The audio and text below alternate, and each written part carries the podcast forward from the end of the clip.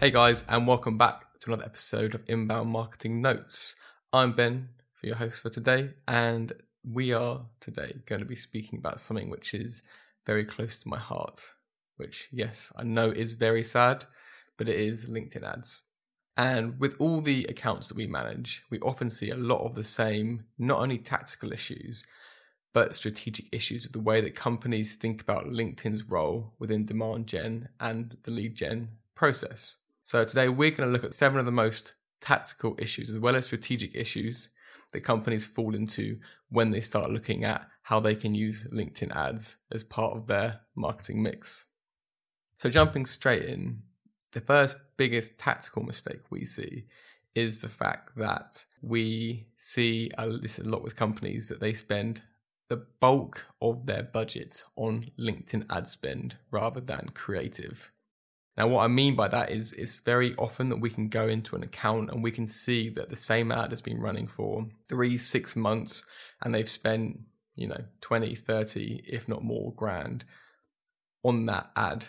And what we can see is the same audience has seen that ad time and time again and there's complete fatigue with the ad. So even if it was performing at the beginning, people just keep seeing the same thing regurgitated in front of them on their feed and they're completely blind to it now.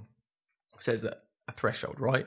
We normally try and keep that to around three, maximum four or five, maybe over a couple of months if you have to use the same ad. But I'd say the way people think about LinkedIn is that it's a channel, and as long as they're reaching reaching the right audience with a message, it doesn't matter if it's the same message, and your ads will fall on deaf ears, but the eye equivalent because people aren't going to keep absorbing the same message. And we see it all the time that people spend so much money on this and then they don't spend any money on the creative or think about the messaging and think because it's so targeted, it's enough to carry it as a channel.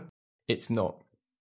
And we should really think about it like TV. You know, you wouldn't just say we can target the right uh, audience via this TV ad because we know they're watching this program, which is related to what they're interested in. These people, maybe they spend a lot of money on the TV ad and a lot of money on ultimately amplifying it. Again, it's no different with LinkedIn ads.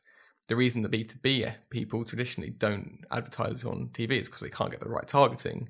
Now that LinkedIn does have the right targeting methods for B2B audiences, why are we now skimping out on the creative? It makes no sense.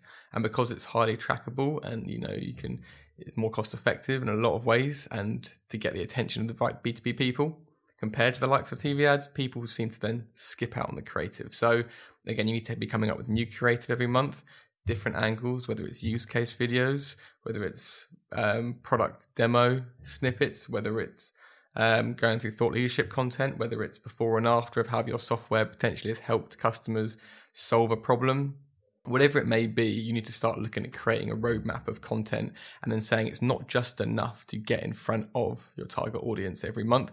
You need to get in front of them with messages that they're going to be absorbing that are relevant to them, that tick and help solve a pain point or help them solve some sort of professional problem.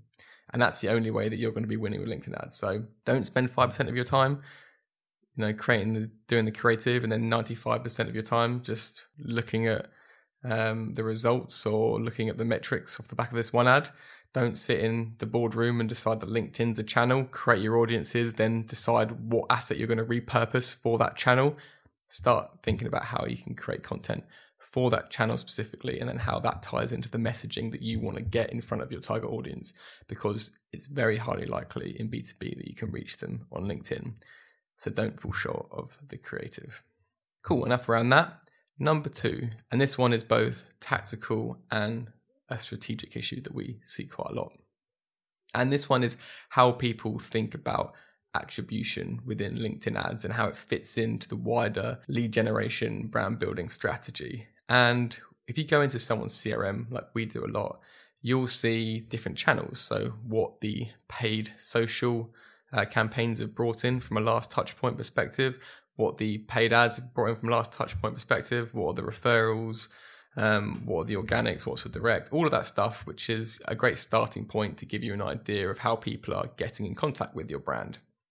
Now, the way in which we think about LinkedIn ads is yes, if you do LinkedIn ads well, you will definitely get some direct response leads. But ultimately, they're the only leads that we see companies reporting on as having an effect within their marketing strategy. So, for example, someone sees an ad, they click on it, they fill out a form, great. That revenue, that sales value, whatever it is, is attributed to LinkedIn. But a lot of the time, what will happen is people will see a, a video or see your ads, they'll take into consideration and then they'll come straight through directly through your website through organic or direct search. And you'll then associate that sales value from the last point attribution, which is your website organic. And you're thinking maybe we should scale up organic because it's bringing all these great leads in but you're not taking into account the fact that linkedin ads was the way that they discovered your brand. Therefore linkedin ads should be getting the bulk of the praise and you know more budget allocation with regard to how you're going to scale up your inbound lead gen efforts. Few ways and going back to this then agencies and in-house will try and pivot the way they do their marketing to align with the ways in which people do reporting so what we see is people then going straight for the sale with their LinkedIn ad because if they go straight for the sale, they think they're more likely going to get someone to click on it, fill in a form, and then LinkedIn ads will get that direct attribution, meaning their team or their agency is going to be the one that gets the credit, gets the budget, gets everything else. And it kind of, and that's not the right, the right, the right way to think about LinkedIn ads at all. And it kind of ruins marketing. So, it, you know, you can target the right people, but you're just going straight for the commercial sale the enterprise offering rather than trying to actually get your message across, which is what the channel should be for. You know, 80% of the channel should be for. And then they can come through and get in contact with you via different means. Now, we see it all the time with our own lead gen internally here at Session Media. We see people, you know, we can really see people watching the whole of our long form uh, case study video ads or use case ads, which is great. And then what will happen is they'll go away and then, say, a few weeks, few months later, will get in contact with us via our website form and they'll say, Saw your LinkedIn video, want to see how you can help me do this for our business, for example. And our CRM HubSpot and also our analytics data both says that person came through from a organic ad, which is probably going to be right. We can't get the exact keyword on organic, but it's probably going to be a branded search. Well, it's definitely going to be a branded search in most cases. So I saw us on LinkedIn. They came through, and all of my data is saying we should scale up organic, but it may not be the best move because they actually found us via LinkedIn. So moving away from all this technical data and cross channel attribution and reporting, one of the good ways you can do this um, is around just one salespeople asking where they found out about them, and they'll be like, okay, I actually saw you on LinkedIn. You know, qualitative data, that's great. We can then put that into our CRM and actually start reporting pr- uh, correctly. We also see a lot of things working around the idea that you can put a just a form field within your form on your contact page saying, you know, how did you hear about us? Very elementary, but also there's no tracking software in the world that can go through and track all the touch points this person may have had. So just ask them. You can have some people just clicking on the first one and wasting time, but I think you may be surprised that people will reveal that information quite a lot of the time. So yeah, summarize, don't always go straight for the sale and don't always believe CRM attribution modeling um, and potentially move some of your targets away from just stone cold revenue as a direct response in isolation um, with Google Ads. Yes, it should impact revenue, but maybe not as a direct response channel. Right, number three, not using video. And again, I see this as a tactical, slightly strategic, but mainly a tactical thing that video is hard to create. You have to get the resource, you have to really think about the messaging, you have to do everything else. And I think when people think about video, they think about massively high production um, commercial Super Bowl ads. And in B2B, yes, you can be really creative and you can be funny and you can do all of this great brand stuff and it will get attention. But when we get to the nitty gritty of it, all video has to do in B2B is help someone further themselves from an employee standpoint. So, can they make themselves better as a person? Does it solve a problem? And bottom line, in a lot of cases, is it going to be cost effective or does it have the features that we need in order to help our business thrive and succeed?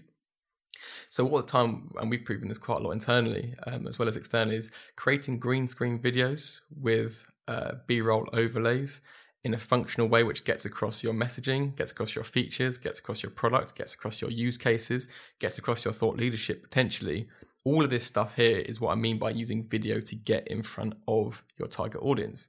So if you have even the most boring product in the world that you may think, if you create something really functional, which is two, three minutes around how other people have used it, what features they've used to get success, before and after use cases, for example, and get it in front of your audience, I think you'd be surprised with the consumption rate of that video. And then off the back of that consumption, how many people will get in contact with you via the direct response potentially, but more frequently, if you hit them a few different times with a, coherent messaging strategy across video, then ultimately they're going to start building that relationship and then come through other channels, like we mentioned before, like organic and direct and everything else. So really think about video because we see static image ads all the time get about 0.4% conversion rate carousels about 0.9 to 1% conversion rate if they're done well whereas a good video can get a full video 2 3 minutes watch rate of about 2% if you do it well. And I'd much rather pay my money for people to watch a whole 2 minute or 3 minute video than I would to get someone click on a static image ad. It's just the fundamentals of awareness and consumption and engagement. And we see it and it's the strategy we roll out for ourselves and it's where I as a business owner would spend my money. So just a bit of a, I guess, direction there. Number four is all around not being creative with your targeting. Now, the way we see most people target is they will quite rightly look at firmographics and demographics. They'll say, We want someone who is this seniority in this department at this size company in this industry potentially and they'll go through it that way and a lot of the time it gets quite expensive and the way that we've seen it play out is the fact that a lot of people are bidding on those very similar traits because it's the most linear path to getting in front of who you're looking to get in front of because it's the most obvious. And it's how you build your personas. So you then translate those personas into these targeting audiences in LinkedIn ads, which makes sense. Now, what I'm saying is there's a lot of different ways to target your audience. So, for example, us as a company, we could target B2B marketing managers, directors, head of marketing in, you know, certain sectors, IT, facilities management, whatever it may be, and go after them that way. And that is a good way of doing it. But what we found is it's about half the price to be a bit more creative with your targeting. And this is a tactical issue in the fact that we found, say, a group who of people who have engaged with or been endorsed for B2B marketing. Around 30,000 people, great, great size group. Uh, we round about what we recommend for a decent few grand ad spend a month. And what we found is much cheaper CPC because less people are targeting these people, but ultimately much higher engagement because these people are either members of groups have been endorsed for a certain skill. So they are known, they've identified with having that skill. And what we found is the engagement rate for these groups that we found and being quite creative in developing is that they get our ads get really good engagement, much higher than the engagement that we can get via vertical specific firmographic targeting. So, what I'm saying is, if you work in an industry which is potentially finding it quite hard and expensive to get in front of your target audience in the traditional method of firmographics, then look at skills that people may been endorsed for and then layer it with seniority, for example, or whatever it may look like for you guys. But again, just be creative. Can you do a CRM integration? Do you have a lot of data that you've collected over the years with the companies you're going after? Maybe go after and try and match that list with an upload and target them based on your CRM database. Go a bit more ABM approachy. It's there's no real way of doing it, but just try and think outside of the norm when you're creating your um, audiences within LinkedIn. Is this main bit of advice that I'm uh, slowly getting around to articulating? Uh, number five is one thing we see a lot, and that's around targeting your champions, not just the people who sign the checks. Now, what I mean by that is a lot of people want to go for business owners, business directors, everyone that actually has the power to immediately sign off a project or campaign whatever it is. And that can work because sometimes we'll speak to CEOs and directors and we'll see clients do the same, and then they'll push that down to their um, mid level management and they're like, get these guys on board mid-level managers are a bit confused about what's going on, but they know they have the job to get them on board. Not quite sure why I haven't bought into it. The way we like to look at it is target your champions in the fact that your champions are the ones that will be using your product day to day, not the ones that necessarily have the power to sign off. And that's great because one, it'd be slightly cheaper to target people that aren't necessarily at the director level or, or more, but also they're the ones that will be using you day in, day out, and they're the ones that are actually probably looking for your solution. A lot of the time, and this is a great example, is our head of PPC um, sent me a link last week for a bit of software around blocking IPs, which are spam for Google Ads. Again, that's a problem we have, but again, it's not something that I'm necessarily actively looking for all the time because he's got his head in it every day. Some people are requesting different bits of software. We have noticed a couple of issues potentially around certain uh, keywords or industries which are getting, you know, potentially more suspicious clicks than other ones. He can then look into this or has been served an ad from a company who does this. He'll then say, I really want to use this, sell it up to me. I'll say, if this will help you do your job better, then sure, we're signing off. Again, it depends on um, actual lifetime value of how big those contracts are. But if it's for software or it's not a ridiculous amount of money, then targeting primarily your champions is a great way of just getting that signed off. And also you'll have longer contracts with people because if you sell to your, you know, the CEO or the MD or a director and they push it onto their team, chances are their team won't understand why they're using it. They won't champion it. And, you know, if they can stop using it or the MD's like, why aren't we using this piece of software? Let's stop paying for it after six months, then ultimately that's how it's going to end up. So sell it into your champions and the decision makers are ultimately the ones that are going to sign the checks. So you can target them as well, but use your champions, leverage them and allow them to upsell internally um, is what I'd suggest. And the results that we've seen come through are the best. Number six, again, another tactical, but also ties into a strategic uh, methodology, which I think rolls out across more than just LinkedIn ads. And that's don't always try and make people leave the platform. And by that, I mean a lot of people will say, get demo, click on this or read this or watch this case study. And they try and get people to leave the website or leave LinkedIn as a website and go to their company website. And the issue with that is the more social media evolves is the more that people like hanging out on social media. They don't like hanging out on your website necessarily. So if we can offer them information on the website, which we can repurpose, or on LinkedIn, for example, which we can repurpose from your website and syndicate it across the platform, we're going to potentially get a lot more engagement because a lot of the time you don't want to have to go click on somewhere and read a case study. If you can read it within LinkedIn or watch it within LinkedIn, you're probably going to consume that message. Same with collecting email addresses. Say, for example, you have a webinar and then someone signs up for it via LinkedIn form, for example, and then you start emailing them or why wouldn't you just do anyone who clicked on a potential sign up, didn't sign up, send them a LinkedIn email, which has been triggered by the fact they've engaged rather than trying to send them emails on a different platform? Because again, they're probably going to get a higher open rate because emails are much fewer and far between than emails, especially if they've engaged with your brand before by watching your videos or engaging with ads or clicking on them or whatever it may be maybe try and emails, try and keep them in the platform as long as possible. I think the main tip around this as well is people always try and make companies leave LinkedIn ads and sign up on a form on their website to get a demo. Now, let's say 100,000 people see your ad, or let's just say for the sake of mass, 100 people see your ad and 1% click on the go to your page. That's going to be one person.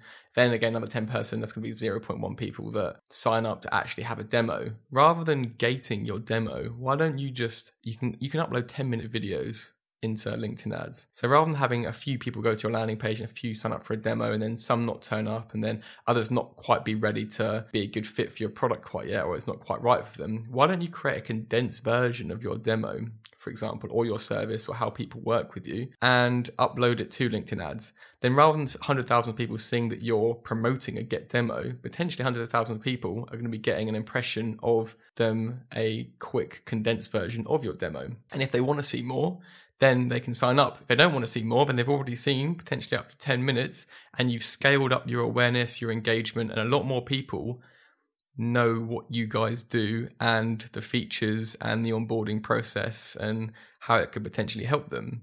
A good example of this is we use a HR uh, management platform to manage holidays and um, Absent and everything else like that. And it's okay. I won't go into names. It's okay, but I feel like there's a few features that it could have that would make our life easier. And I'm always getting targeted by other HR software platforms, which potentially do what we want to do. But I don't want to have to sit down for an hour and, you know, chat with a sales guy, potentially go through it because it's not a big enough issue for me. Whereas if I saw a LinkedIn video ad or other paid social video ad or even organic, um, if it got to me, if they showed me what it was exactly that that software did and ultimately how what features they offered, what use cases potentially that people use to actually make it easier than my current platform, I'd probably watch that full 10 minute video. And if it could do exactly the features and the functionality that I was looking for to make my life easier, then, you know, 100% I'd sign up for a demo because I already have that peace of mind and reduced friction that I know that that is something that they can offer me. So there's no mystery, there's no guessing, there's no me thinking the psychology behind it is I don't think that I'm going to waste my time by going on this demo. And they've really reduced the friction, and it's a really nice way to approach well the demo approach to marketing. Okay, perfect. Now number seven. This one's an interesting one, and it's more a an approach to marketing for creating demand um, as a philosophy, and it's really about giving up too early. So people often say, "How long do you have to run LinkedIn ads to be able to see a return?" And there's different ways, and people obviously run LinkedIn ads. Some, like I mentioned, do the more direct response buy now, which doesn't always fit in, but you will see leads trickling through, and some marketers would call that success because they see leads coming through. But if you're looking more for how LinkedIn ads can really generate revenue, which is ultimately a part of a bigger picture of how LinkedIn then fits in, we should be looking at length of buying cycles. So most B2B buying cycles will probably be minimum of six months, 12 months. So imagine if someone signed up for a 12 month plan and then they see the ad for your platform a week later they may be strapped in for 12 more months, but at the end of that 12 months, will they then choose to pick you guys? And that's ultimately how I like to think about marketing is if someone signed up for a different service provider for us or they've signed up for a different product for one of our clients, for example, in 12 months at the biggest extreme, someone's just signed somewhere else. Can we offer them more value? Can we show them that potentially from a content marketing perspective, we are the better choice? But then also within that content marketing strategy, also place some direct response stuff in there as well to give people the chance to actually push them through um, or push them down that funnel, as it were, a bit faster. So there's no right answer. Like anything in marketing, it depends to a lot of internal and external factors around budget, industry, uh, internal resource, uh, quality of uh, marketing or agency that you go with. But again, it's something that people try and do internally. They try and use micro metrics such as asset downloads, uh, potentially, and direct response marketing to try and quantify in the short term because they need to justify it internally. And it completely makes sense because if you're talking to a finance team or a CEO who may not understand marketing as much as you do, then they want to see ones and zeros, whether it's leads or whatever it may be, um, MQLs off the back of your marketing. But I'm saying that isn't always the best approach to marketing. So we need to be able to make sure that we can monitor other metrics which can look at the success of what your channel's doing, which is why earlier we spoke about thinking about how you do your uh, reporting in your CRM and making sure that the sales team follow up and ask whereabouts they heard about um, your product or service. Because if you keep getting the same feedback that your customers have heard about you through your podcast or they've heard about you through a LinkedIn ad or blog post or organic search or whatever it may be, you need to start understanding which bits of your business you'd be scaling up and which messaging is working and everything else. But giving up too early, if you're doing marketing properly, especially, which is content marketing, which is use case marketing, which is making sure that everyone is absorbing your message, which you know is good because it's how you've got your current customers and the issues they're potentially having or have had, then you can be confident if you do it correctly, you do it consistently, and you don't try and go too much for the quick kill or win with regard to direct response through LinkedIn ads as a platform, then you should fare quite nicely. But I'd say if you can, stick with it six or 12 months, be consistent.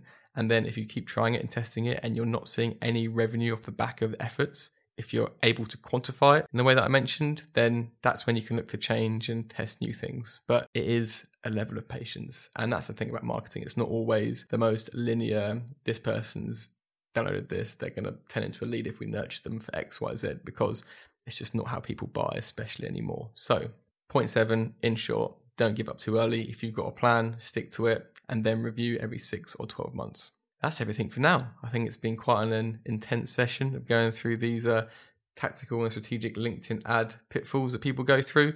But hopefully, you guys have found it useful. As usual, any questions, feel free to hit me up on LinkedIn, uh, obviously, or via email at ben at session-media.com. But I hope you found it useful. And until next time, guys, thanks very much.